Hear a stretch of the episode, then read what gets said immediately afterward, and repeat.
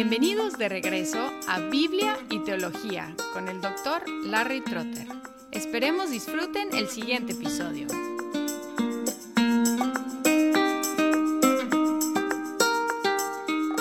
Hola y bienvenidos de nuevo a Biblia y Teología. Estamos en una serie sobre algunos salmos selectos y nos toca hoy el Salmo 15, que dice así, Señor, ¿quién habitará en tu tabernáculo? ¿Quién morará en tu santo monte? El que anda en integridad y obra justicia, que habla verdad en su corazón, el que no calumnia con su lengua, no hace mal a su prójimo, ni toma reproche contra su amigo, en cuyos ojos el perverso es menospreciado, pero honra a los que temen al Señor. El que aun jurando en perjuicio propio no cambia, el que su dinero no da a interés, ni acepta soborno contra el inocente, el que hace estas cosas permanecerá firme. En cada ciudad hay lugares muy exclusivos. Hay vecindarios que tienes que tener mucho dinero para comprar o rentar allá. Hay eventos que admiten solamente algunas personas. Hay escuelas y universidades y clubes sociales y deportivos. Hay sociedades, hay oficinas que tienen requisitos muy altos para poder entrar y para poder estar. Y esta es la pregunta en este salmo. ¿Quién puede estar? Pero no se trata de un evento deportivo o un vecindario, cosas que son relativamente triviales. Se trata de Dios, se trata de su presencia. ¿Quién puede estar con Dios? Esta es la pregunta que este salmo hace y contesta.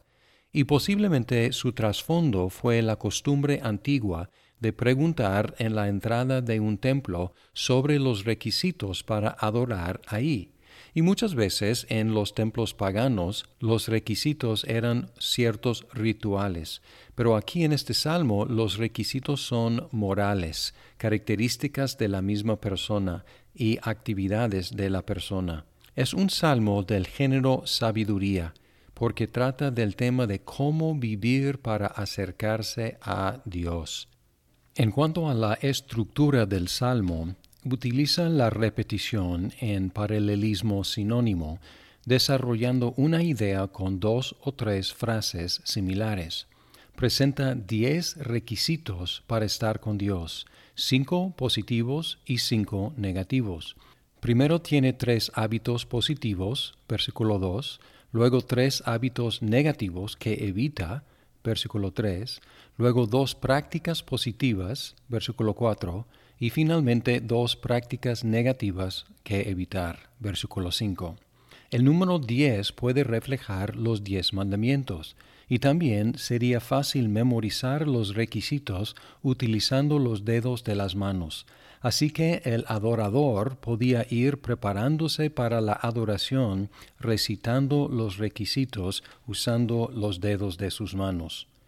Posiblemente esta idea de prepararnos para adorar a Dios sea desconocida, porque nosotros frecuentemente entramos en la adoración pública sin prepararnos, sin hacer algún inventario espiritual personal, sin reflexionar sobre la importancia de congregarnos con el pueblo de Dios en la presencia de Dios. Pero aquí este salmo nos insta a examinarnos y a prepararnos para la adoración pública. Primero empieza con la pregunta principal, utilizando paralelismo sinónimo. Señor, ¿quién habitará en tu tabernáculo? ¿Quién morará en tu santo monte? Hace la misma pregunta en dos diferentes formas. Y la pregunta no es quién puede simplemente visitar, sino vivir en la tienda de Dios sobre el santo monte. La palabra tienda recuerda el tabernáculo en el desierto, el monte santo recuerda el templo en Jerusalén, así haciendo referencia a las dos formas de la morada de Dios en Israel. Luego, en respuesta a esta pregunta básica, los requisitos positivos en el versículo 2 y 4. Primero, los hábitos generales que exhibe. Número 1. Conducta intachable, no abierto a ser acusado. el que anda en integridad.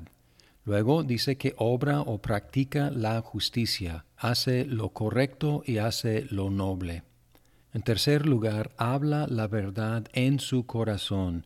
No es algo exterior, sino sale la honestidad de su propio corazón. Tiene integridad personal. Y luego en versículo 4, las prácticas específicas que hace.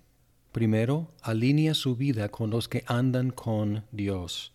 Dice que en cuyos ojos el perverso es menospreciado, pero honra a los que temen al Señor. Hay un dicho, por lo menos en México, que dice, dime con quién andas y te diré quién eres. Esta persona no se alinea, no anda con el perverso, sino con los que temen al Señor. En segundo lugar, Él cumple con su palabra, punto. Si Él lo dice, Él lo cumple, aunque le perjudica a sí mismo. Luego los requisitos negativos, o sea, las cosas que evita. Primero los hábitos generales que no exhibe, versículo 3. Primer lugar, no habla mal de la gente. Segundo lugar, no hace mal a su prójimo. Y tercer lugar, no acarrea mal a su vecino o como esta traducción dice, no toma reproche contra su amigo. No hace daño a nadie ni con su lengua ni con sus acciones. Y luego dos prácticas específicas que evita. No se aprovecha de otros por medio de préstamos injustos. Y segundo, no acepta sobornos y por implicación ni los paga. La conclusión del versículo 5 da la promesa para la persona que vive así. Dice que él o ella que hace estas cosas permanecerá firmemente, no caerá jamás, siempre estará de pie ante Dios. Y es curioso que se mantiene estable aún viviendo en una tienda, que es una estructura sumamente débil y sumamente frágil. La estabilidad de la persona no tiene que ver con la estructura, sino con el ser que está en esa estructura, que es Dios mismo. Es decir, que la estabilidad de la persona tiene que ver con su relación con Dios. Dios está con esta persona, por eso no caerá jamás, siempre permanecerá firme. Si pensamos en un vecindario exclusivo, reconocemos que muy pocos reúnen los requisitos para vivir ahí. Pero si analizamos los requisitos de este salmo, podríamos concluir que la tienda sobre el Santo Monte es aún más exclusivo que los vecindarios más exclusivos que conocemos, porque parece excluir a todos, porque ningún mero ser humano ha reunido todos estos requisitos. Lo bueno para nosotros es que hay otra forma de vivir en un lugar exclusivo, ser invitado de alguien que vive ahí. En cuanto a la tienda de Dios, hay quien ya entró por sus propios méritos y nos invita a entrar también por sus méritos. Es decir, que hay una persona que reunió todos los requisitos de este salmo y, de hecho, todos los requisitos de toda la palabra de Dios. Por eso Él tiene derecho de entrar y de vivir en la presencia de Dios. En Hebreos capítulo 9, 24 dice, porque Cristo no entró en un lugar santo hecho por manos, una representación del verdadero, sino en el cielo mismo, para presentarse ahora en la presencia de Dios por nosotros. No entró en una tienda o un templo hecho por manos humanas, más bien entró en la verdadera presencia de Dios, para representarnos ahí.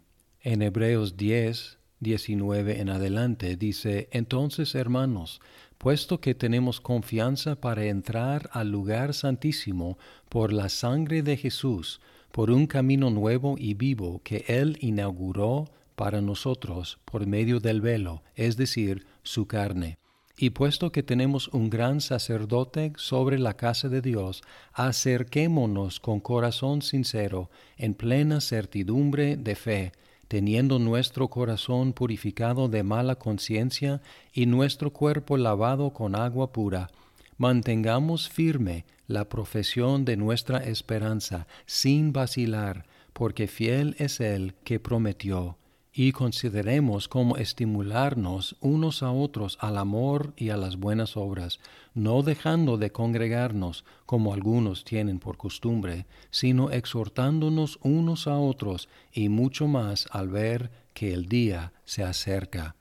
Puedes entrar en los lugares más exclusivos en este mundo con mucho dinero pero la única forma de entrar en el lugar más exclusivo es por medio de la sangre del Hijo de Dios.